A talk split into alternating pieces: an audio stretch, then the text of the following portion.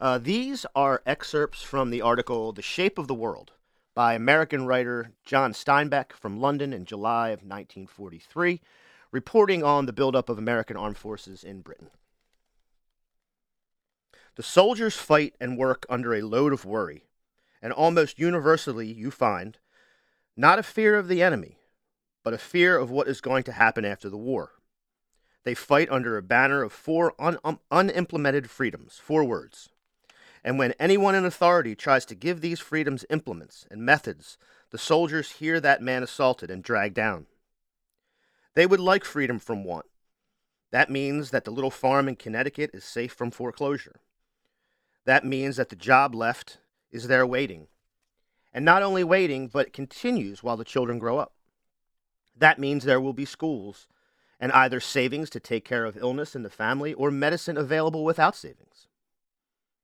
Talking to many soldiers, it is the worry that is most impressive. Is the country to be taken over by special interests?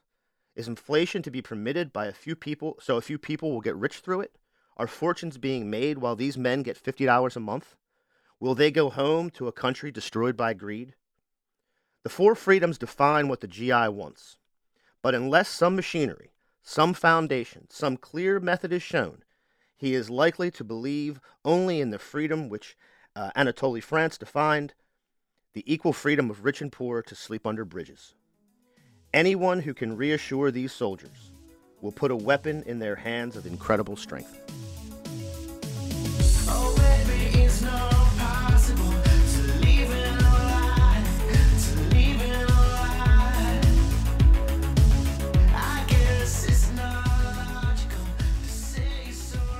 People use uh, the New Deal as a shorthand for the packages and programs passed by Congress to combat the Great Depression and save capitalism by making a deal with the working class. Some of it stuck, like the National Labor Relations Board and Social Security, and many, like universal health care, never came to fruition. What's less commonly referenced in the discourse are the principles upon which these policies were based the four freedoms the freedom of speech and of expression, the freedom of worship, the freedom from want, and the freedom from fear.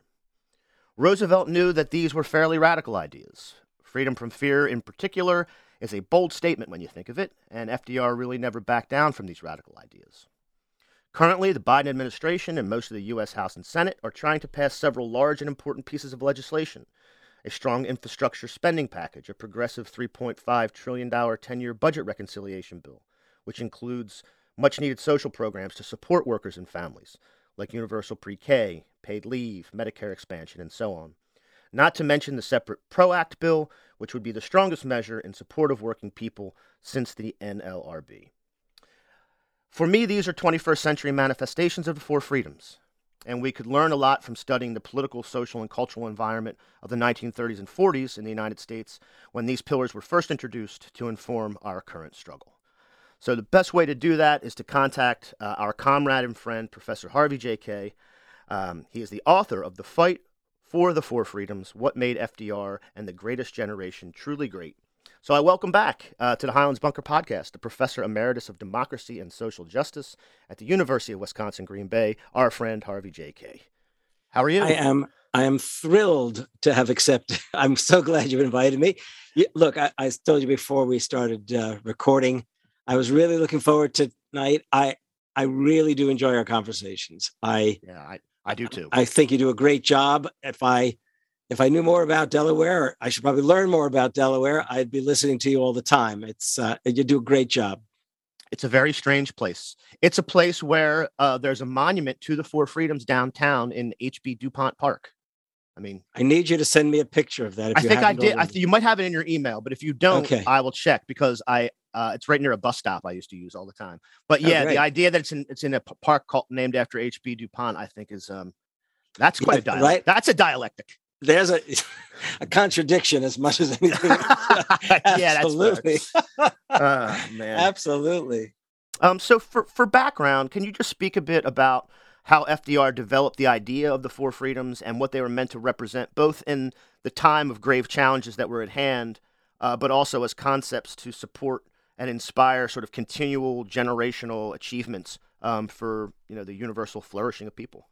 Yeah, you know, it's That's a good question. And I, I do want to come back to this question of sort of an economic bill of rights as part of that. But, bef- but as a, in terms of where did it come from, um, FDR gave a speech, I think it was 1911, maybe 1912, to the People's Forum in New York City, uh, a fairly progressive venue, is my sense. And in that, in this speech, which is terribly flawed, if anyone reads it without any kind of annotation associated with it, they, they could get the wrong picture of his thinking. But in there, you get the feeling that this young politician is desperately trying to make his way through on the one hand, socialism of the Eugene Debs variety, and on the other hand, the progressivism of the likes, say, of Teddy Roosevelt and Robert La Follette. And he's trying to work his way through as well, knowing that if he goes too much in one direction, that is towards what we would call socialism, he will immediately be accused of the worst, the worst things. And he and clearly it's progressivism that he's going to move towards. However, he's trying to find a way, as he puts it, beyond freedom understood as merely individualism. And, and this is a speech that I'm of 1912. And what he talks about, he comes up with this very, very strange concept, but you can see how he's struggling to develop something beyond it. He calls it liberty of the community. And when he explains it, what he means is basically, why the hell do we allow corporations to make use of resources however they want? Does not the community have an interest in terms of its well-being and its future? And it's a it's a really interesting thing. He's trying to work through this, and he actually speaks out loud about if he goes in one direction, he'll be accused of being this. If he goes in the other direction, he'll fall into the trap of the of the sort of laissez-faire kind of economics. Anyhow, as time goes by and he serves in the Wilson administration, assistant secretary of the Navy, and in the 1920s, he becomes, best way of put it, he becomes educated in the 1920s in the wake of his confrontation with polio and his suffering of polio. And what that means is that he's basically housebound as he's hoping and trying to transcend the polio. But in this period of time, Eleanor Roosevelt because of his disability, is now liberated to get out there on her own. Okay, and they've been married for some years now. And she becomes involved in, amongst other things, in New York City, the Women's Trade Union League, which is an organization of socialist immigrant organizers on the one hand and prominent do gooders in the New York area on the other. And she actually becomes good friends with a host of the of Jewish so- socialist, Jewish, Jewish socialist immigrant textile organizers. Uh, Rose Schneiderman is probably the best known of, of that group.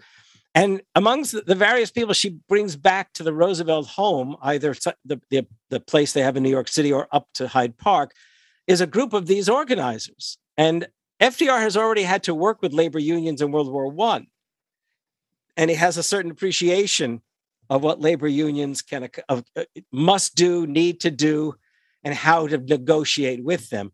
But in this instance, he's meeting women socialist labor organizers, and they really do educate him to the to the if you like the troubles, the challenges, the things that need to be confronted growing up in poverty or on the Lower East Side of Manhattan, those kinds of things. And when he runs for pre- when he runs for governor in 1928 and then for reelection in 1930, his speeches already indicate that he knows he must speak to working people. This is New York State, after all, New York City, and you can see the degree to which he's moving in what, for lack of a better way of putting it, is a social democratic direction. Though for FDR, this is the remaking of what, what we would call also liberalism. And, and now I'm going to get to this point of this Economic Bill of Rights. In 1932, when he's running for president, he is laying out bit by bit, and and all too many historians really under undervalue, underestimate. Uh, you know, they just don't give a lot of a lot of attention to these things. He ran in 32, even before he coined the term New Deal or had one of his speechwriters coin it. He's running on a decidedly social democratic platform.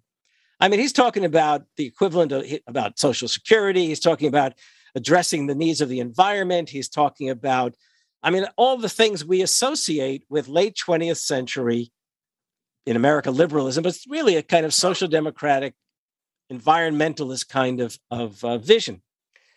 And in September, October of 1932, late in the campaign, and of course, he's running against Herbert Hoover, who and Herbert Hoover is, is in deep trouble because the depression just continues to worsen and worsen and worsen. But FDR gives a speech out in San Francisco at the Commonwealth Club. And in this speech, he says it's time it's he doesn't say rewrite the Declaration of Independence. He says it's time to to add to the Declaration the promise of the Declaration: equality, life, liberty, and the pursuit of happiness. A new declaration, a declaration of economic rights. Okay, and what empowers him is his sense that life, liberty, and the pursuit of happiness is really a social democratic promise. To live it's not like life liberty and the pursuit of happiness is just a late 18th century term coined by a bunch of merchants and lawyers and uh, and plantation slave owners. His his idea is that this is a promise made to americans and that in the course of the 19th century the promise really was trampled upon by the growth of big industrial corporations the big trusts you know the big capitalist operations and it says the time is to go back to the declaration, reclaim the promise, and compose a new declaration for the 20th century, which he calls the Economic Declaration of Rights. And this is, there's an arc in his presidency.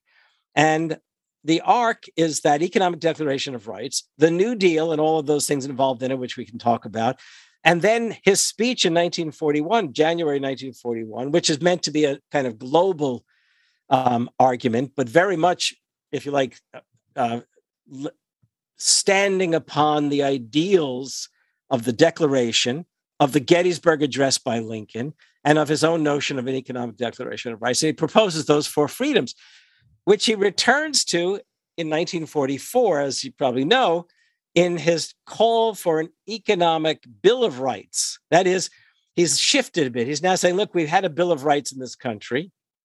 And the time is to add to that Bill of Rights. He calls first, he says a second Bill of Rights, and then he does call it the Economic Bill of Rights. And the Economic Bill of Rights is truly a radical and social democratic vision for America, for the United States. And by the way, I mean, it, it had a very powerful impact on the labor movement in 1944, which rallied not just to the FDR fourth campaign, but also to the vision of an economic bill of rights, and they created, you know, a, a political action committee the, out of the CIO and even the AFL, the more conservative coalition and federation of unionists. They rapidly endorsed the economic bill of rights.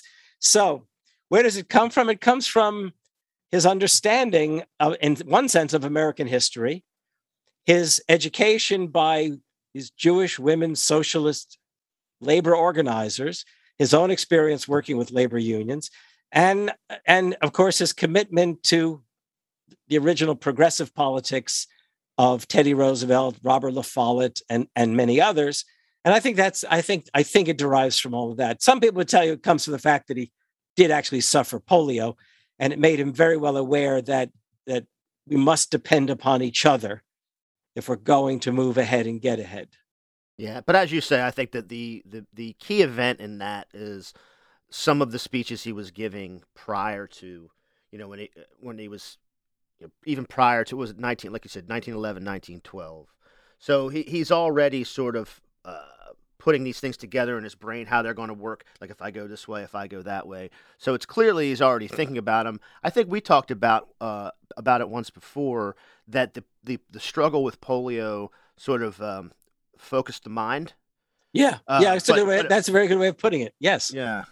So, well, let's let's talk a little bit about the labor alliances. Well, maybe we'll jump ahead and then kind of go back maybe to sort of the early New Deal because I do want to talk about sort of the different environment uh, once the war began because I, I did sense you know uh, shifting alliances and sort of different tactics from the New Deal from to the Civil War or to the uh, World War One, World War Two, excuse me.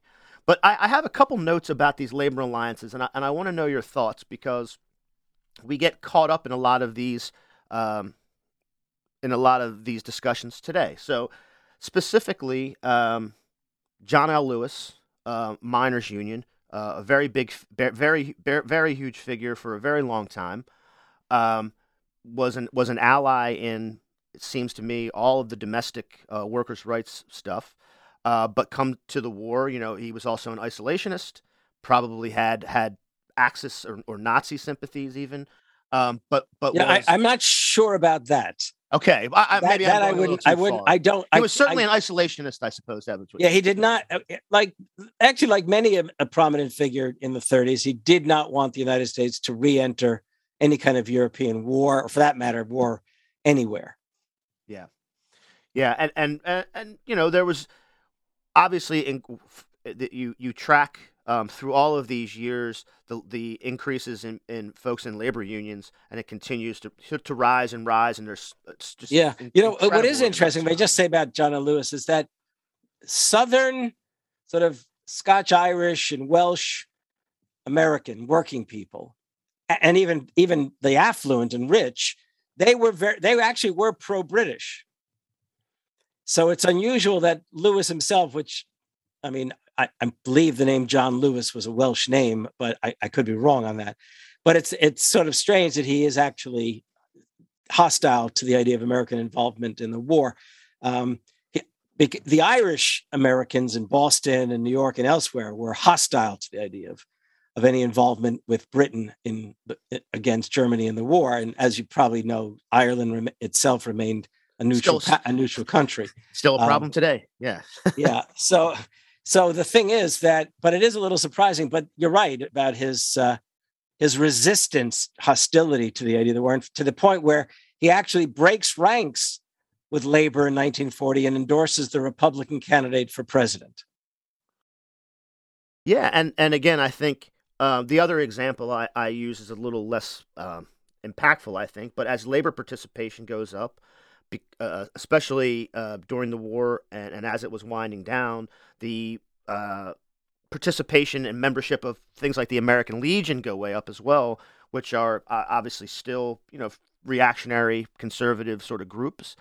Uh, but it's just interesting that these these things were they were dealt with in a way where the the the, the labor power the, the, the power of the working class still you know was still very high and even and, and again, I have some notes here about how this would impact uh, black workers, uh, immigrant workers, that type of thing. But but still, you, you cannot deny the fact that uh, these labor uh, gains and labor organizing was a real driver of of of this. Yeah, maybe, I mean, maybe the key driver. Yeah, I'll just to name the labor leaders of the day is like a, a hall of fame how many people will ever remember the name of labor leaders of these last 40 years, right? right. Other than hopefully Sara Nelson, as far as I'm concerned. Yeah, so far so good. Yeah, okay. she's, she's great.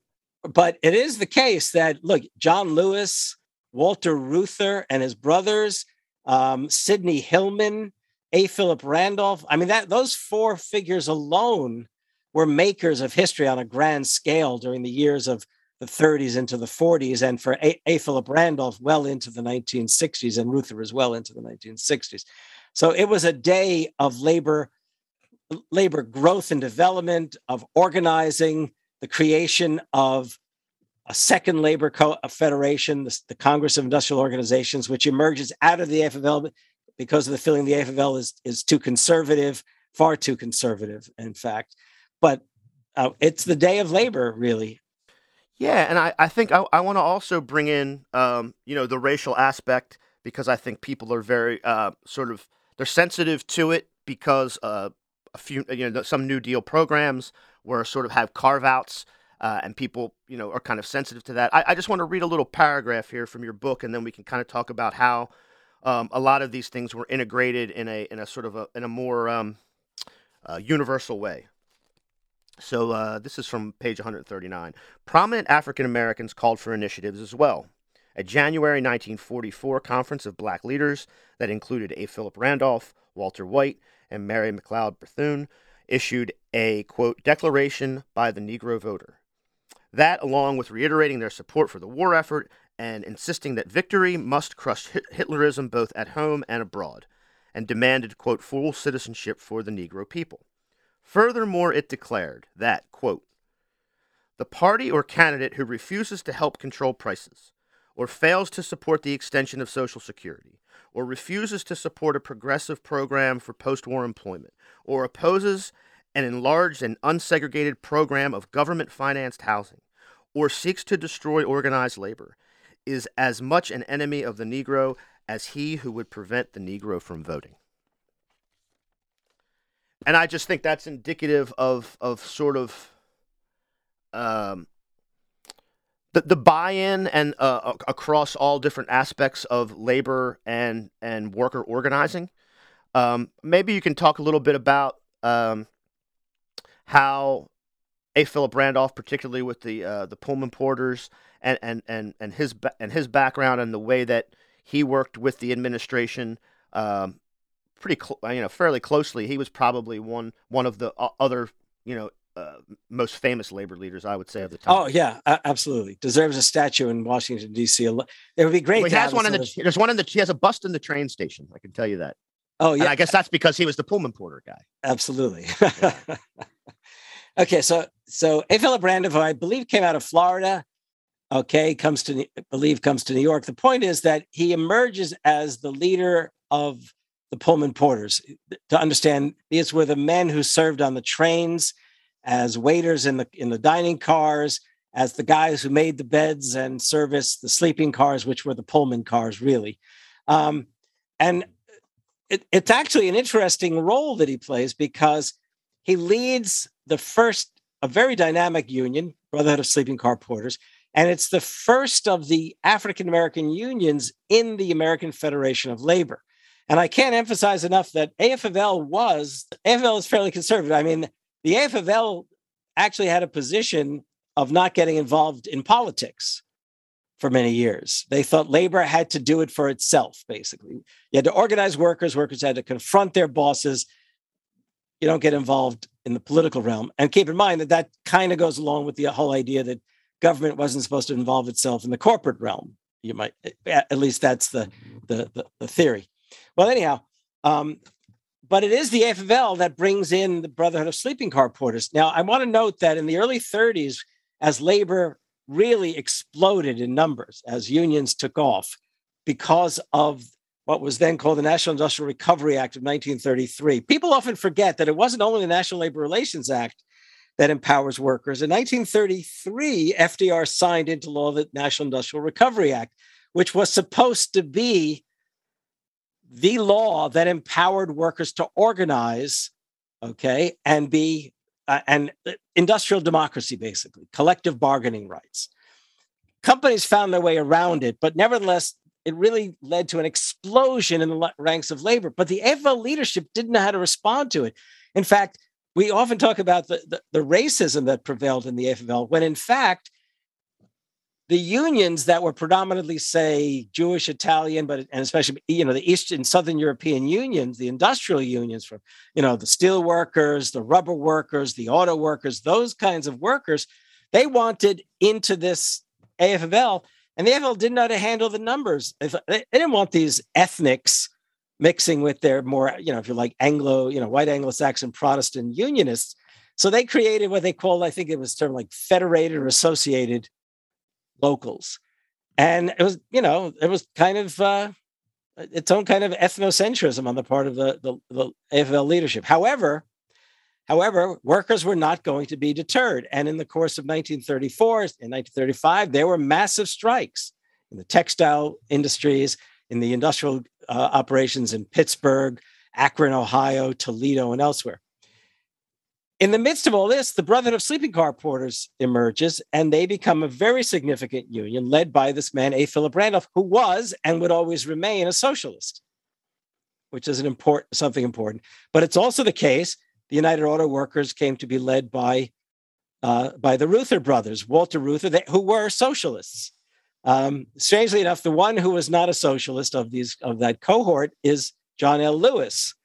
Okay, and John L. Lewis, strangely enough, is the one who brought communist organizers in to help organize the new industries. It's, I mean, it's it, it, these are dynamic and tumultuous times.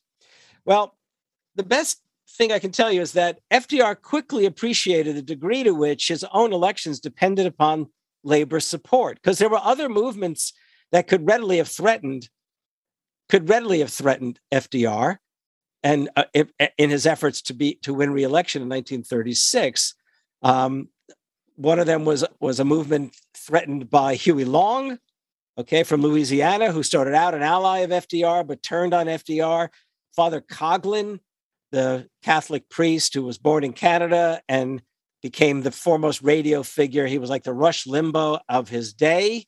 Um, and you had these kinds of figures who had their own movements developing. And these movements were not necessarily hostile to the New Deal, but in their own way, they expected certain kinds of things of FDR. And he did not always produce those very kinds of things. And they, they were prepared to turn on him, which they did. But the labor movement was far more significant in, in the sense of rallying voters. And also, here's the other part about it is that in the midst of all this, there emerges the begins as the Committee of Industrial Organizations, turns into the Congress of Industrial Organizations, the CIO. The AFL CIO was not a unified force in the 30s because the CIO, I think the unions were actually kicked out of the AFL and they created their own CIO. They began as a committee originally in the AFL. They don't actually reunite until 1955.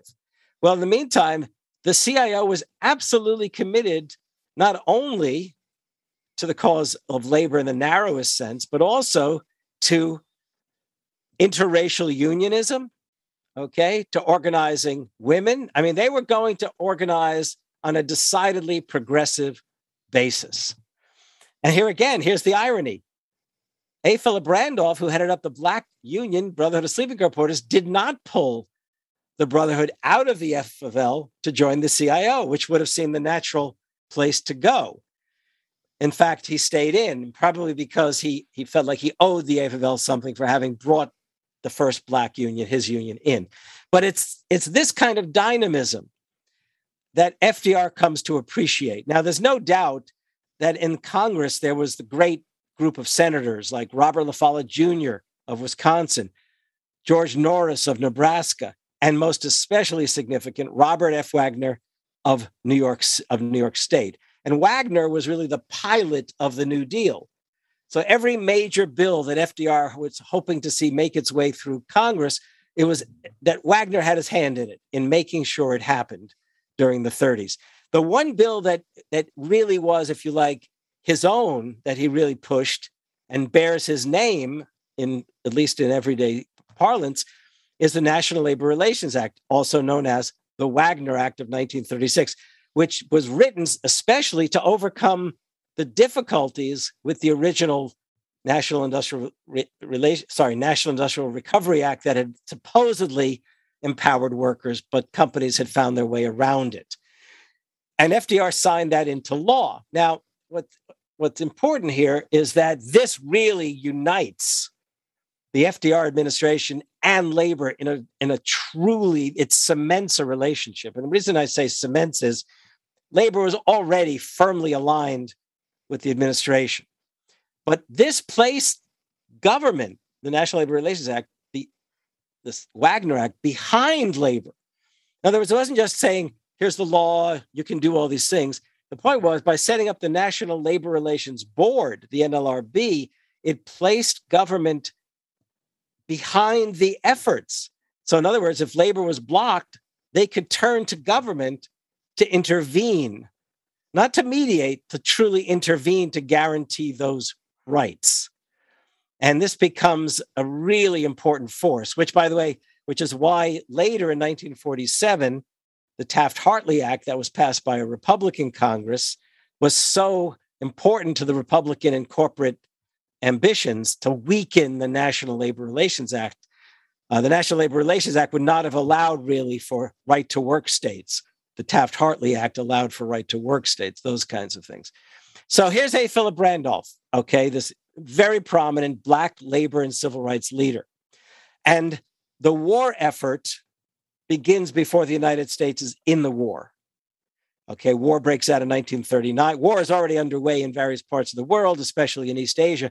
But in 1939, of course, Hitler attacks Poland, World War II begins, and soon enough, of course, France will fall and Britain will be will have to endure a blitzkrieg. Okay, the the, the, the, bombing of London and other British cities. And the British are running out of money. And FDR in December 1940 announces that it's time for the United States to turn itself into the arsenal of democracy and create a lend lease program to defend Britain, to enable Britain to withstand the German um, possible invasion, but decidedly this, this bombing, these raids on, on British cities. So, okay, here's, the, here's what happens Randolph sees an opportunity. The opportunity was this the defense industries are already revving up.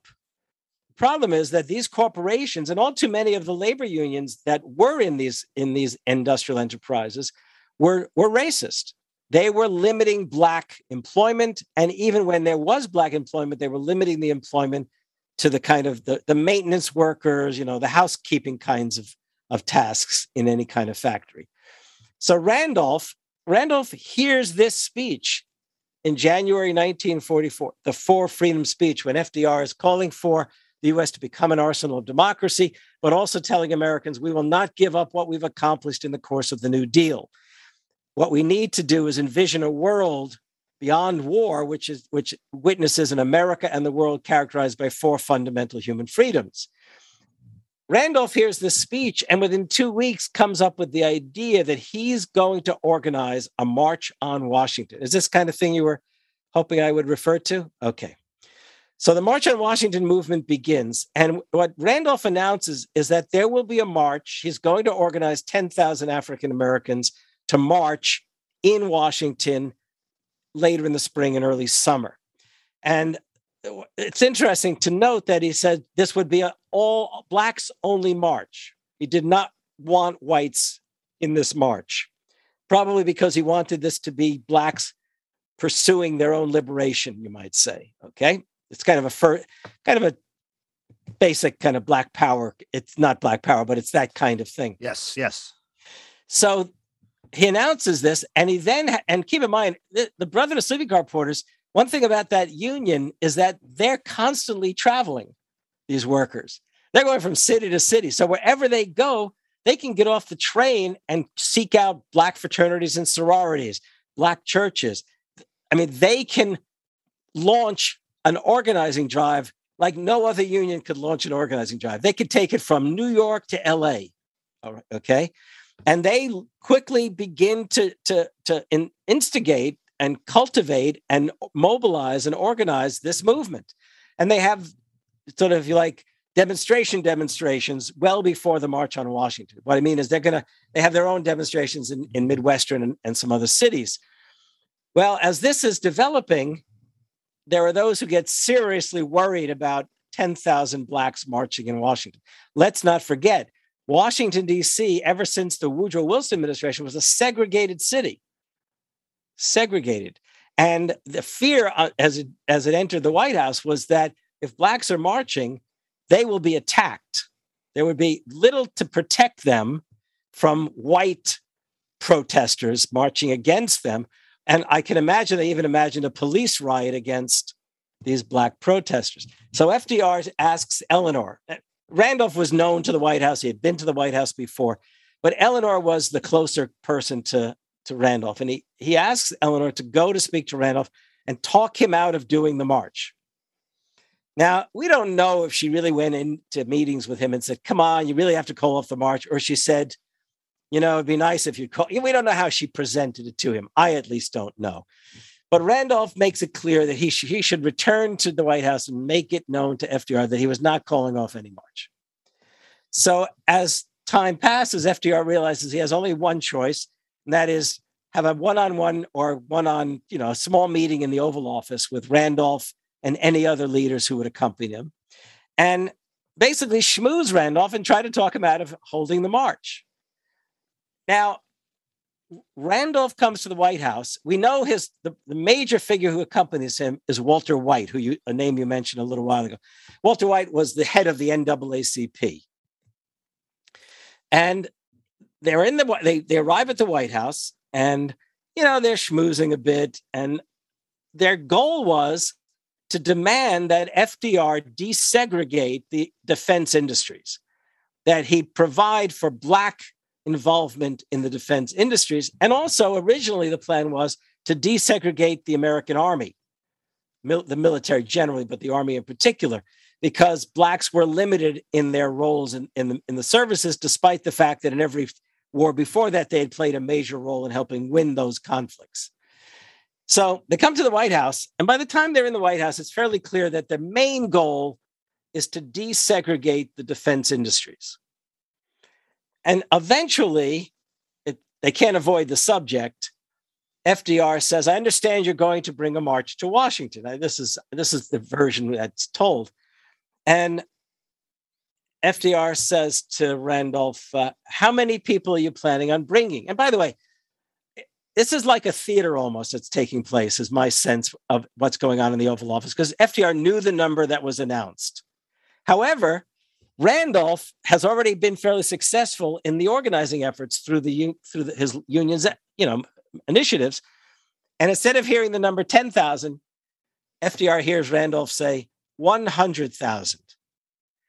And and it's told that FDR was a little taken, you know, a little astounded, a little he sort of pulls back and he leans over to White and says, "What did I just hear?" And Walter White said 100,000. And that's when FDR leans back and he said, "Well, I think we ought to do something about that. And, and basically, they work out this arrangement that FDR will sign an executive order that will basically say that the defense industries must open employment to African Americans.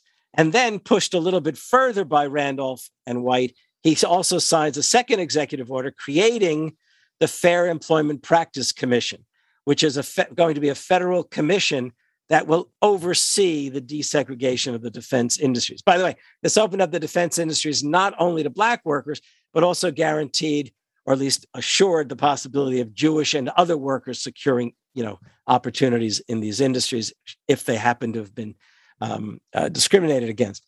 Now, after the meeting, is all very interesting. Everyone likes to say, "Oh, you know, shows you how Randolph, you know, pushed FDR," and there's no doubt he did, but Randolph told either in a letter or you know told someone of what some relative or, or friends this.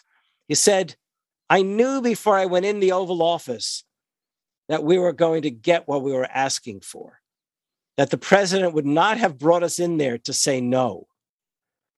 Okay. He needed the moment because what he had to do is if if the Southern white supremacists, who basically chaired the committees of Congress, the Democratic Southern white supremacists, they chaired the committees in Congress because they had the most seniority. He had to be able to say, look, I had no choice. So this becomes this famous line of his that, based on this episode, you know, when committees of reformers come to the White House demanding action on their cause, he would say, eventually would say to them, I agree with you. You've got to make me do it, which is to say, I, I have to be in a position to say I had no choice on some of these things. And Randolph and, and FDR had that kind of understanding. The March on Washington, of course, did not take place. It remained a movement significant enough that after the war, by the way, Randolph pushed Truman into signing finally the desegregation of the American military. But even more significant in American memory is, of course, the 1963 March on Washington, which, which we know of for the fact that Martin Luther King Jr. gave his famous speech, the I Have a Dream speech. But of course, the march had, was not organized by King. He was invited to be a speaker. The march was organized by A. Philip Randolph, and his probably his, his major lieutenant would have been uh, Bayard Rustin. Bayard Rustin really handled the organizing initiatives. And, but it's also the case, just again, I want to bring Reuther back into it.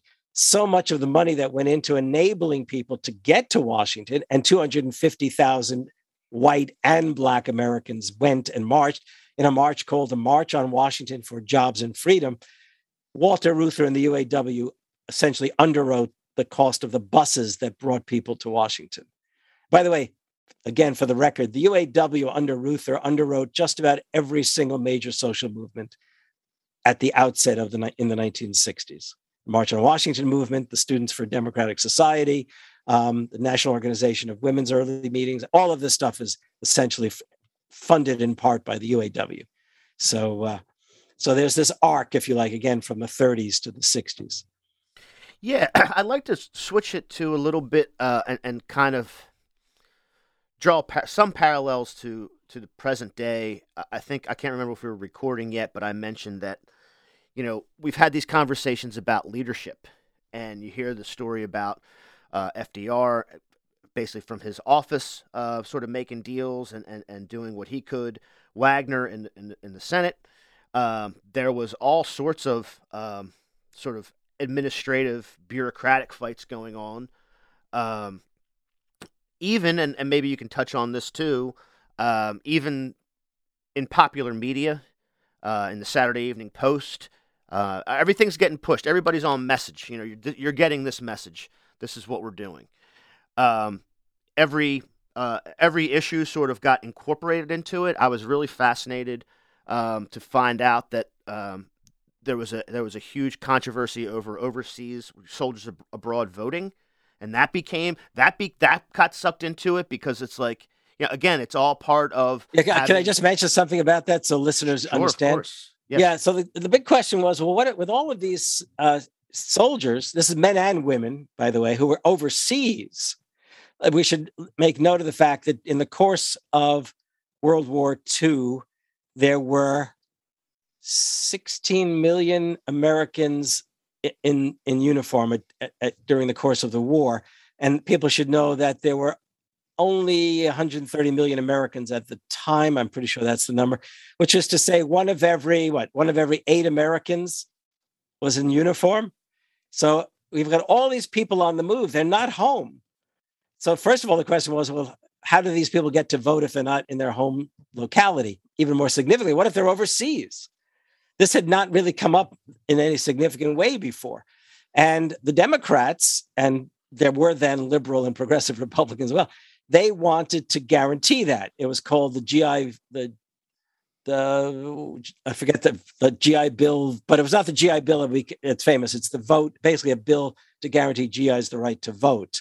Now, Southern Democrats did not want that to happen because they had done so well in blocking black voting in the South. And now all of a sudden, look, there are 1 million black troops. Okay. A good, and there were lots of, of blacks serving in both the Atlantic and the Pacific theaters of the European and the Pacific theater of the war. If all of a sudden these guys who never had a right to vote, they had the right, but never had the opportunity, were never allowed to vote, all of a sudden have a right to vote. Boy, they're gonna they're gonna expect big things after the war. Okay, that's first of all. So the Southern Democrats, they were hostile to any idea of giving GIs the right to vote. First, the Republicans were not crazy about the idea because they figured all the GIs are going to vote for FDR. So basically, there was a struggle. Now, generally speaking, it did pass through the Congress, through the House, but it was blocked in various ways in the Senate. Eventually, the votes did take place and GIs were allowed to vote. And that meant that blacks could vote. But it was a real, you're right, it was a real battle. And I don't think it was fully resolved maybe until almost 1944 for that particular yeah, it went, election. It went very, very long. Um, but I, again, I was just fascinated that it, it's a sort of like a, uh, there's a lot of voting rights sort of activism going on now uh, yeah, you know, when I was working, and, this is the way it's in, yeah. this is a way it's sort of incorporated into the broader movement. You know. Yeah, I mean, it's and it is the case that when these black GIs came home, they actually went out to to mobilize blacks in the South. To, at least they tried to get mo- blacks to register to vote. They came home and said, "Hell, we fought for the four freedoms." They would go door to door in the black communities. Hell, we fought overseas for the right for four freedoms and the right to vote. We want you to register in Georgia, in particular, there was a really significant movement to get blacks to register. I could tell you they registered vast numbers. The problem is that any number of vehicles were used to block the actual exercise of even the registered to be able to vote. You know, it was the poll tax, it was literacy question, it was thugs basically blocking it, you know, I mean, the Klan and other folks. But this was the beginning of the literally, I mean, civil rights movement, as most people know, did not suddenly emerge in the 60s. It's rooted in some ways in the 30s and the 40s. And these black, if you look at the leadership of the civil rights movements in the South, the, the role of veterans is really evident, really evident. Yeah, the other um, aspect I kind of want to talk about, and we can see how this reflects on our current our current environment, because this is something that um, you sort of track through the book as well, is that although you're always getting reaction, you're getting corporate pushback, capital pushback, uh, you're having trouble getting things through to Congress. You have a recalcitrant, or whatever you want to call them, um, Supreme Court who starts striking down particular aspects of uh, of these programs. But when you look at um, the polling, all the different kinds of polling there was, incredibly popular. Uh, 70, 80% want people to have health care. Yeah, uh, well, Social Security. Eighty-five percent of them. Well, let me be more precise. Eighty-four percent of Americans, somewhere between 83 85 percent of Americans, when asked what they wanted to see after the war, and this was polling that the White House commissioned from uh, the group. I'm forgetting the name of the group, but it was a, a, a polling operation. It was the first Gallup. I think it was the one of the first. It wasn't the Gallup. It wasn't Gallup. Gallup. It was. It, it later would become the National Opinion Research. Blah blah blah. The headquartered at Princeton at this time. It later moves to to Michigan, I believe. But the point is that massive polling was done, and and they asked Americans, "What do you want after the war?" And what and they discovered in 1940, the polling done in 43 into 44 was that Americans wanted it all. They wanted a democratic socialist, or more more to the point, social democratic America. And as we were saying, 84, 85% of Americans wanted national health care. And by the way, if you look closely, they actually asked people what their political affiliation was. It was 95% of Democrats and 75% of Republicans wanted it. I mean, can you imagine that? They want, and by the way, FDR had every intention, if he was able to sign it into law, even back in 1935, of including national health care as part of the Social Security Act. So yeah, it's astounding. And they wanted everything. They wanted guarantees of, of monies to be able to go to education as far as students were capable of proceeding. They wanted the national health care. They wanted housing programs. Basically, they wanted, you know, guarantee of, of work in order to rebuild the country after the war. I mean, it's a remarkable time. Yeah, let's uh before we before we get really crazy, let's let's talk a little bit about um, and I noticed you put this in, in one of the tweets you sent out, uh, sort of uh, uh, promoting this uh, this discussion we're having, which I very much appreciate. Um, sort of our current failures. Um, we're obviously the the political conditions, uh, you know, foreign policy, the war. Although we have people overseas and we're fighting wars, it's, far different than the the, the dynamic that was in, in uh, World War II, of course. Um, but we have popular programs. We have a very reactionary su- Supreme Court. Um, you know, but w- I don't feel like um, the the effort that you describe in your in, in your book about staying focused, staying grounded, figure and, and just figuring out ways to sell this to the American people, to sell it to the, military, to sell it to uh, you know, workers of every stripe. I, I don't see that happening from the from the highest levels. Like it, FDR would give you a reason, like Bernie Sanders gives you a reason. He says, "Look, does somebody not deserve pre-K? Who does somebody not deserve, uh, you know, uh, vision and dental with their Social Security? Why don't you just get it at sixty? Does somebody not deserve paid time off? Who doesn't deserve that? But like that's that's one guy. I mean, you know, we have one sort of one, I'll call it a congressional cohort in the House and the Senate that do it, and that's really it. Well, let's let's let's not forget. I mean, instead of let's not jump from 45 to 2020. Let's keep one thing in mind whenever we talk about the state of affairs today, because we don't want to let the Democrats off any hook. And that is, we have seen 45 years of class war on working people in this country.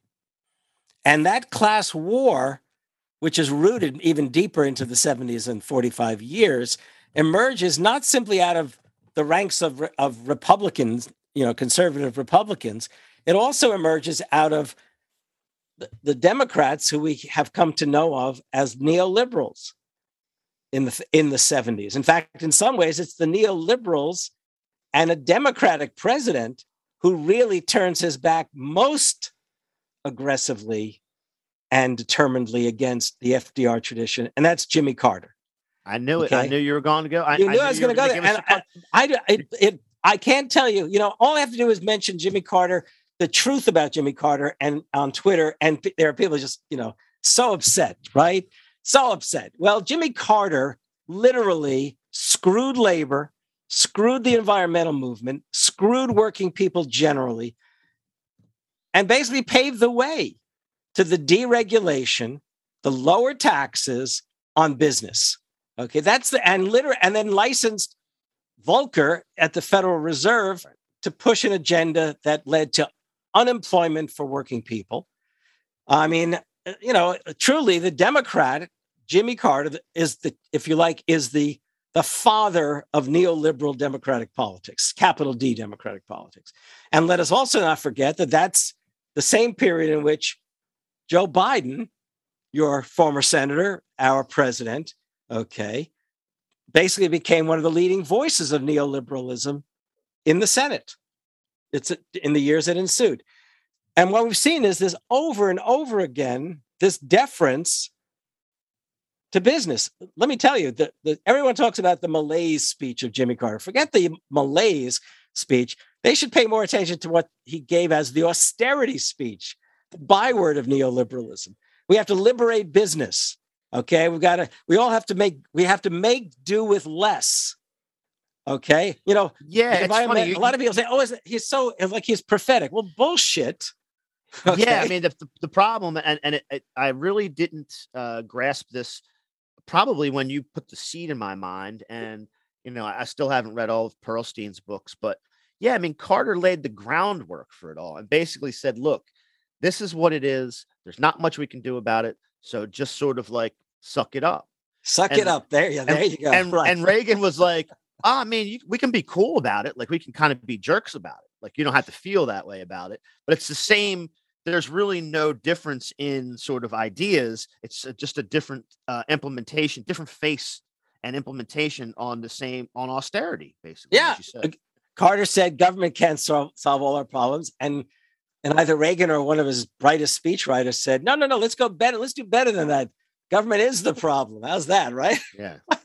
no, I mean, seriously speaking, I'm not letting Reagan off of any hook either. But Jimmy Carter is the culprit in the in the original story. Okay, and that and the Democrats who deferred to him. But by the way, I mean, I, let me be clear about it. There was a there was a bill before Congress in 1978 that would have literally, if you like, defanged the Taft-Hartley Act of 1947.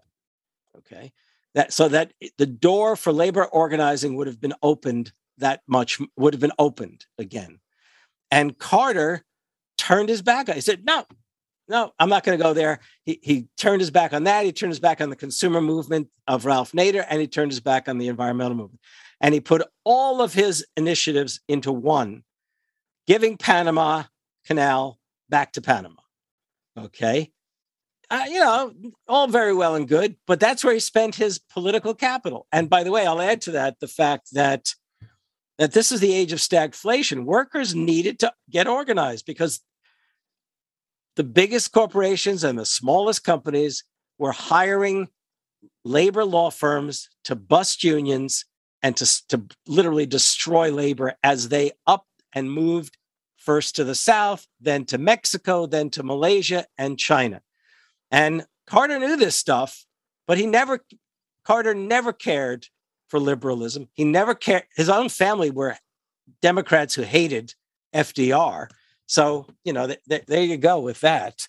Um, and this is the, this is, by the way, I mean, Biden's story, as I said, begins then. However, you know, not to, you know, to be fair, is Biden actually listened more to Bernie than than people I think ever imagined he would. Yeah, I guess my my issue is that I wish um, I, I wish it was more of a concerted effort to to to make the case for this stuff, to to to to to explain. Uh, to explain universal programs, to explain why, like, we have to have at some point the conversation that um, you know, I was talking about carve outs before, and of course, F- FDR, everybody makes compromises. But I think we have to explain why, like, means testing, we can't, we should, we should look at that uh, we should cringe. That should be nasty. Um, the only, you know, if everybody deserves it, and if you're extremely wealthy, we can always tax you back. And, and that's that seems like the way to do it, but we we we never ever have that conversation. You know, my radical hero is Thomas Paine. Yes, of course. Okay. Thomas Paine wrote a pamphlet, Agrarian Justice, back in 1796, 7, right in there, where he actually lays out the first Social Security plan. He lay it's Thomas Paine is the father of Social Security. And he makes it clear that the payments that would be made to the elderly, for, which he doesn't call Social Security, he calls them old age pensions, and the payments made to young people that he also called for to enable them to get an education or to set up a, set up a business or to buy land, all of which was to be paid for by taxing the landed rich. He said they should not be, he didn't use the term, but means tested. What he said is everyone, when they reach the age of maturity, say 18 or whatever it was at the time, or the age of seniority, that is for what we would call retirement, they should all receive it, whether they need it or not. If they don't want it, once they've received it, they should give it back. Okay. But under no circumstances would anyone be left out. Why? Because you do not want to treat this fundamental economic right as a charity. You means test something and you're declaring it a charity. Okay. You're going to have people, the middle class and upper middle class and the rich say, well, you know, we're, we're paying taxes to keep these people alive. We're giving taxes to give these people dental care, whatever, whatever it might be. Joe Manchin would refer to that as an entitlement society. Yeah. And as you said before, you can tax it back. No, it's just outrageous. By the way, I don't like the term entitlement society. They should have. Oh, I hate it. it. I mean, I uh, I should have made very clear. I think it's yeah. a disgusting way to look at it, because when you when you when you change the when, when you read about uh, the pillars of you know just trying to have a progressive society, trying to give everybody you know freedom from fear and want, we could do that. We sure could. Uh, we we we don't because we don't have those types of conversations because we look at it like, well, we don't just want to give it to you. Well, why not? right. So okay, you don't want to. So you want if you don't want to. If there are people you don't want to give it to, I want you to explain why you don't. Right. That's right. Like, and if they say you don't need it, then we'll say then we'll tax them, tax as you back. said. But to come back and and now I unfairly may have taken us away to Thomas Paine and stuff, but there was, by the way, in the 19th century, there was a, a great orator who once said he would never give a speech without mentioning Thomas Paine. I often feel I can never give any kind of conversation or talk without mentioning Paine.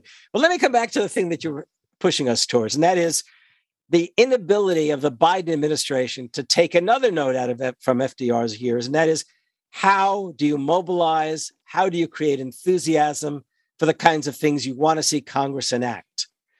One thing that FDR really appreciated was this he knew that newspaper publishers didn't like him because, like any other corporation, why would you like a guy who's going to tax you? Okay. Why would you like a guy who believes that the interests of working people might well trump the interests of business? So he, so he knew there were editors who might be friendly, but the publishers for whom they worked would not be. He knew there would re- there were reporters who more likely would be friendly because they're workers in their own way. And in fact, during those years, they created the I just blanked on the, the newspaper guild. I forget what it's called, but the labor union of journalists. And which, by the way, Eleanor Roosevelt joined when she started writing a column in the mid 30s. So you had a first lady who was a, union, a labor unionist. Well, FDR knew the best thing, and he was lucky because the technology was theirs, was to go directly to the people. And thus began the tradition of fireside chats, where he would get around the publishers, around the, the, the corporate owned media, and he would talk directly to the American people. And when he did so, he spoke in a way that encouraged them, encouraged them to push him. Okay. Like I'll never forget, there were letters one can read uh, that were sent to the White House. Hundreds of thousands of letters were being sent to the White House in response to these fireside chats. One of the ones I love the most was a letter. This was a bit later in the 1930s by a Southern textile worker who was probably involved in who knows how many strikes trying to win recognition from the corporation that they worked for. And he said to FDR something like, you know, I, I just, you know, I'm paraphrasing the first part. I just love you. You're the first president to realize that my boss is a son of a bitch. How can you, how, you know, that tells you something. Working class families, white and black, regularly hung FDR's picture somewhere in the house alongside the picture of Jesus. Black families, however much they may not have been able to enjoy all the benefits of the New Deal, started naming their kids Eleanor and Franklin and Roosevelt. So, you know, there's a lot of evidence that what he did is he encouraged them, not just to believe that change was coming, but that they needed to push and involve themselves in the change. He recruited their labors for the New Deal, Civilian Conservation Corps, Works Progress Administration, all these, all of those initiatives, the Rural Electrification Agency. But he also empowered them and encouraged them to organize and to mobilize. In fact, in 1935, he told his cabinet to go out and encourage housewives to organize who were already beginning to do so in certain places like New York City. He wanted the housewives to organize in order to keep business honest in their pricing. I mean, FDR knew that if you're that there had to be a dialectic between president and the people. In fact, the way I put it in the book is that FDR had a vision of what America should become in the New Deal. Working people not only embraced that they pushed FDR even further or faster than he was probably originally prepared to go. Now, where has Biden and, the, and this administration been? Well, honestly, they are nowhere. I mean, you know, remember that game or game or TV show, Where in the World is Carmen Sandiego? I do. Well, where in the world is Kamala Harris? Ask yourself that. Where in the world is Marty Walsh? Where, who's the labor secretary? Where in the world are these people? They should be out appearing around the country with, in the case of Walsh, with labor leaders, in the case of Kamala Harris, with a whole variety of diverse folk to promote the imperative of enacting these infrastructure plans, the 1.5, but all the more the 3.5 trillion dollar plan. In fact, I'd go further than that if you don't mind my getting. Inv- I would love you for to go further than that. I, I could tell you. Here's what I don't quite understand. In 1930, I'll start by giving you the example of FDR. In 1938, FDR he he had a plan which didn't work of purging the Democratic Party of the worst of the white supremacists in the South. And he he actually endorsed he endorsed like his own candidates to run against some of these characters. But in 1938 as well, he went down to Georgia, which was ruled, I think it was called the Talmadge regime. Okay, it was this Southern white family. And he basically said, and I believe Talmadge himself, the governor, was on the platform with him. He said something to the effect of, if you believe in feudalism, which by the way was a stand in word for if you believe in what this Dixie is all about, this South is all about, then you believe in fascism. He was calling out these Southern white supremacists, right? Well, yeah. how about imagine this?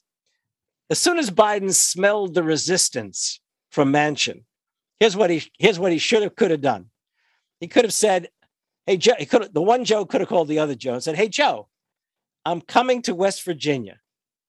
Bernie's going to be with me." Because we all know that Bernie could easily win West would have won West Virginia in the presidential votes if he had won the nomination in 2016 and 2020. I'm coming to West Virginia. I want you to know right now that I am going to say that anyone who opposes these kind, you know, these bills, and you can lay them out, is operating against your interests. Call them out. Or I'll come to West Virginia. You can join me on the platform and endorse what, I, what I'm calling for in Congress. In fact, I'm, I want you to I want you to kill the filibuster with Bernie. I mean, in other words, go to the state yeah. and bring force Manchin to choose. Are you going to be with me or against me? And I can tell you, the people of West Virginia, Democrats and Republicans alike, they want this infrastructure stuff. And if Manchin is called out, had been called out, he might have had to give way. Now I can't tell you what Sinema's story is. She's just she's, she's a uh, she's, she's, an enigma. She's, she is an enigma. I keep telling people half jokingly that Sinema really wants to be in the cinema. Yeah, her I goal mean, is her Hollywood. It's really something. But uh, the only, I mean, there, there's a, I, I, I, I think exactly like you do. I think there should be far more of a, of a of a public push and public pressure from all of the, you know, this is if this is your platform and this is your, uh, you know, your your program, go out there and sell it. The only, I'll go a step of, further. I think this is a sort of fantasy that I'm going to spin out. My fantasy is the first bill they should have passed, which they couldn't without the support that they needed, was the PRO Act. Yes. Okay. Let workers know you want them to be in the fight. Yeah, everyone thought he was so cool because he said the workers in Bessemer have the same right to organize as any other workers. Well, that's wussy, if you ask me. Yeah, I mean, that's what I was going to say. I mean, there's always this sort of comment towards it. Like I'm, I'm, I'm somewhat sympathetic to your cause. That's not. He should have sent. He should have sent Marty Walsh. He should have sent Marty Walsh down. Okay, he should have shown up himself with Sara Nelson by his side. Yeah. Okay, I mean, go for it go for it. That's yeah. And I, one of the biggest things, and you mentioned it before, and I think this also uh, applies to Kamala Harris, is um, they were both senators, and so they're like, well, Joe Manchin's just doing what uh, he's doing, senator stuff, and Sinema's doing in her goofy way, senator stuff, and and they have this they have this undue respect for se- for the Senate. Yeah, right. And so they don't yeah. want to like they don't. It's like they don't want to embarrass these people or something.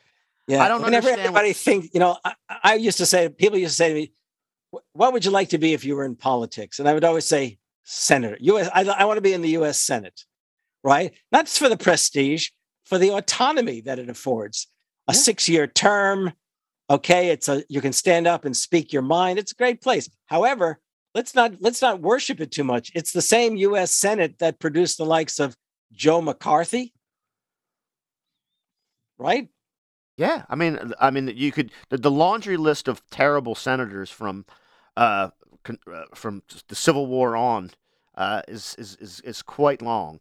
But again, there's this respect for the Senate. I mean, I, I've been, I, I can tell you just sort of tangentially related to this. We ran a thing in the Delaware Call about abolishing the Senate. And, and I'm a big abolish the Senate guy. One of the reasons is the compromise that was made in the Constitutional Convention to cre- to create a Senate with with two from each state that were that were selected by the state legislatures was a, a, a Gunning Bedford Jr. was a Del- another Delawarean brokered that deal, and so we kind of played off that idea.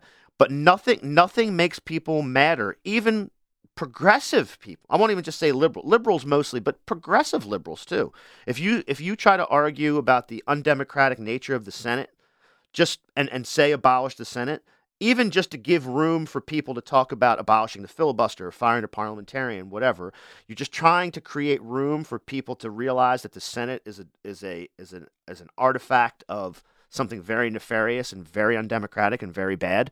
People lose their fucking mind and you try to explain it to them, it's terrible. But they, I, I don't know, I don't know what that is. But people have, and maybe it, goes to what you were saying before when someone said, if you could be a politician, you would be, like, I'd be a senator because that's the that's the greatest one. And maybe that's why. I don't know, but people have a have an esteem for the Senate that is the opposite of what it should have based on the history, the the rules, the arcane nature, and just all of the undemocratic aspects of well, it. I can tell you this. I, one of the reasons I can tell you this, I, okay, I've been around long enough to tell you that for many years, my presumption was that, that it was the Senate that was the traditionally liberal body. Because you had these great senators when I was younger, like Hubert Humphrey. Okay. I mean, Bobby Kennedy was in the Senate. Um, look, I, Lyndon Johnson, however much he was a Southerner, who watered down civil rights bills, he also made sure the civil rights bills made it through. I mean, and these great, these towering figures who went into the U.S. Senate, and, and as, in the '60s, even into the '70s, you, you had some really significant figures. Ever since then, you know, I mean, right now, if you said to me, "Tell me the senators you like," I, I beyond Bernie, say, you know, and I'd pause for a moment. I, yeah, Warren, and and Markey, and only he only came out as a real progressive this last time he ran in order to slap down that that was it Bobby Kennedy Jr. whatever his right, name was. Right, right, right. who was a twerp actually. Yes, um, very bad. He was extremely you know, bad. Um, you know, and you have to, in other words, and there are many others, but the point is that the, the days of the great progressive figures or even great senators, they, they're gone right now. Yeah, and I guess it's just sort of like a shift. Um, it used to be. Look at the look at the greatest idiot possibly in the whole U.S. Senate is the senator from Wisconsin, Ron Johnson. Uh, that's your that's your problem. I know yeah, you have a big problem out there. How contradictory can it be that we send to con- we send to the Senate um, a progressive woman who's a lesbian, in fact, from Wisconsin, and Ron Johnson? I mean, how do you put that together? The guy is literally He's dangerous. Bad. Yeah. Well, and that's that's um, again, and and the thing that bothers me, and maybe I'll I'll let you, I'll give you the last word on sort of bringing this together into this current uh, this current time. But you know, Roosevelt, although he came from you know aristocracy, um, form, formed formed his own ideas. You know, he he was he was a governor. Uh, he was an undersecretary of navy, uh, but he but he formed his own ideas. Um, what we see in leadership now are again two former U.S. senators at the top of the executive branch uh, and really just people who have been, who have come up through the, as you so eloquently described, this sort of neoliberal 70s, 80s like resurgence. And I don't, I just don't think they have it. They don't have what it, they don't have, I mean, you you describe what it takes in here. They don't have what it, they don't have what it takes. And they don't have any proclivity to, to, to do it. I mean, as you said, uh, Biden had you know some some some just uh, I guess you would call them uh, you know just middle of the road historians you know like the, the the status quo historians. Why isn't I mean you you you you gave us that story of, of, of A. Philip Randolph going to the, the Oval Office. Has has Sara Nelson been in the Oval Office I would I can imagine she she has she, she I, must I can have, imagine. but but like yeah what's ha- like it should be more publicized. It should be yeah in case by the way, in case people don't know Sara Nelson is the is the is the head of the airline flight attendants union and was in fact history maker when Trump shut down the government. The woman who put together the coalition of airline unions and basically threatened a general strike was Sara Nelson and that government shutdown came to an end okay and if i well, can just mention and I, if I will just mention because this it'll be available live streamed if i if you didn't know this so I, I, retired just about, I retired more than just over a year ago from the university. I'm now professor emeritus at the University of Wisconsin Green Bay. And for many, many years, I ran, I organized and I founded, I organized and ran a speaker series here at the university, which I, we really invested a lot of our own time, my wife and I, in, in, in making it possible not money because we didn't have much money, but but but we put up people as speakers, and these were prominent folks who fortunately wanted to meet me, or I or we had already met, and I persuaded them to come. You can cut this part out. The point is that the university decided to honor me. Besides Professor Emeritus, they would create a speaker series bearing my name. Okay, the Harvey J. Kaye Speaker series on the state of democracy. And the first talk will be Tuesday evening, October 26th. And Sara Nelson is coming out to Green Bay to speak to honor me very kindly. I remember um, when they announced it. Uh, I was. Oh, you did uh, see I, it. Yeah. I, I, did see it. I forgot. I continue to promote it because it's a, gonna it's gonna be live and in person kind of thing, but it will be live streamed. I'm told.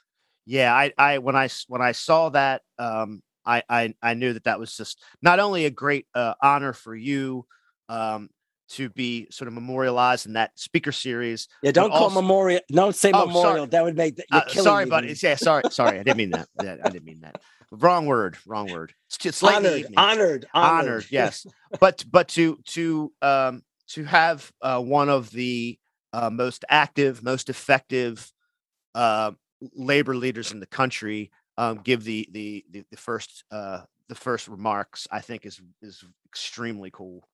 Um, so I was I, I was pretty happy for you on that one. Thank I have you. to say. Thank you. Yeah, I mean, there's not a lot of um, not a lot of hope on that side on like uh, you know with the executive branch and and and relating it to what FDR was able to do. But let's let's wrap it up with a little bit of of hope. Um, there are. I'll give you the there, hope. I'll, get, I'll been, give you the there's been a wave of strikes. There's been Yes. a wave of strikes. Thank Is that you. what you were going to say? Well, I was going to say that and something related to it. First of all, the media's done a very utterly disgustingly inadequate job of covering this resurgence of labor activism and organizing and striking. Okay, and this tells us that e- that American workers have finally reached. They're up against the wall, you might say. The pandemic was that that force that really drove it. We had the makings of this for some time. It didn't come out of nowhere. You had the fight for 15, you had the teachers' strikes in West Virginia and other states. You had the, the organizing of, a, of a, a more dynamic labor union for teachers in Chicago. I mean, we could name the various examples. And even though it failed, the union organizing drive down in Alabama really did send a signal to the rest of the country. And I can only imagine, I, I don't know for a fact, but I'm pretty sure that elsewhere in the Amazon jungle, that others are organizing too. And last but not least, one of my favorite students, graduated five, six years ago, is an or became an organizer with the National Nurses Union. And I can tell you, she has a 1,000 batting average in, in, the, in the organizing that she has helped to lead around the country at hospitals. It's astounding. These the nurses, these women are ready to organize and if necessary to act. Okay. So it's we're living in very very promising times. The problem is of course that the Republicans may win back the House in 2022. They could possibly win back the presidency. However, that kind of organizing, if workers are organized, then there's only so many things that the Republicans will dare to do. That's it is really important. As, as you may have seen on Twitter, I keep saying, no labor, no left. No left or labor, no democracy. So this is that really important moment. The other thing I was going to say is if perhaps, if perhaps Joe Biden is a closet listener to Highlands Bunker,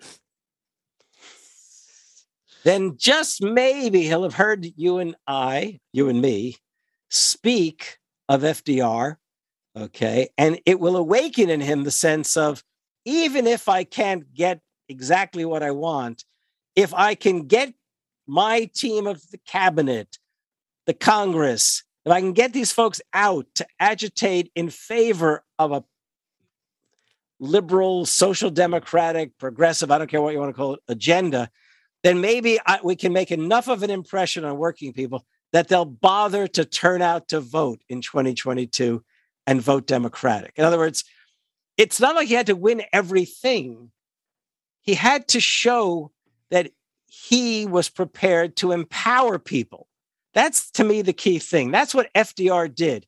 I mean, labor was ready to support FDR because he had signed in 1933 an act that had afforded them the opportunity to organize.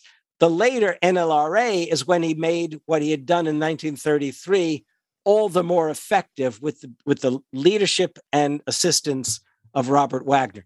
And that's what's missing in this administration. Okay? Not just vision. The vision is Bernie's in some ways, the, the better part of it, but they're lacking the uh, understanding that th- they have to trust their fellow citizens.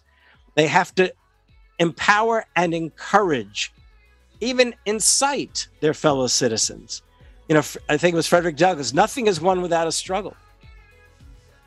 Professor Harvey J. Kaye, thank you so much. Um, I have to tell you that uh, I got this from the library, but everyone should go out and buy this. Uh, it's the fight for four for the four freedoms. Uh, what made FDR and the greatest generation truly great?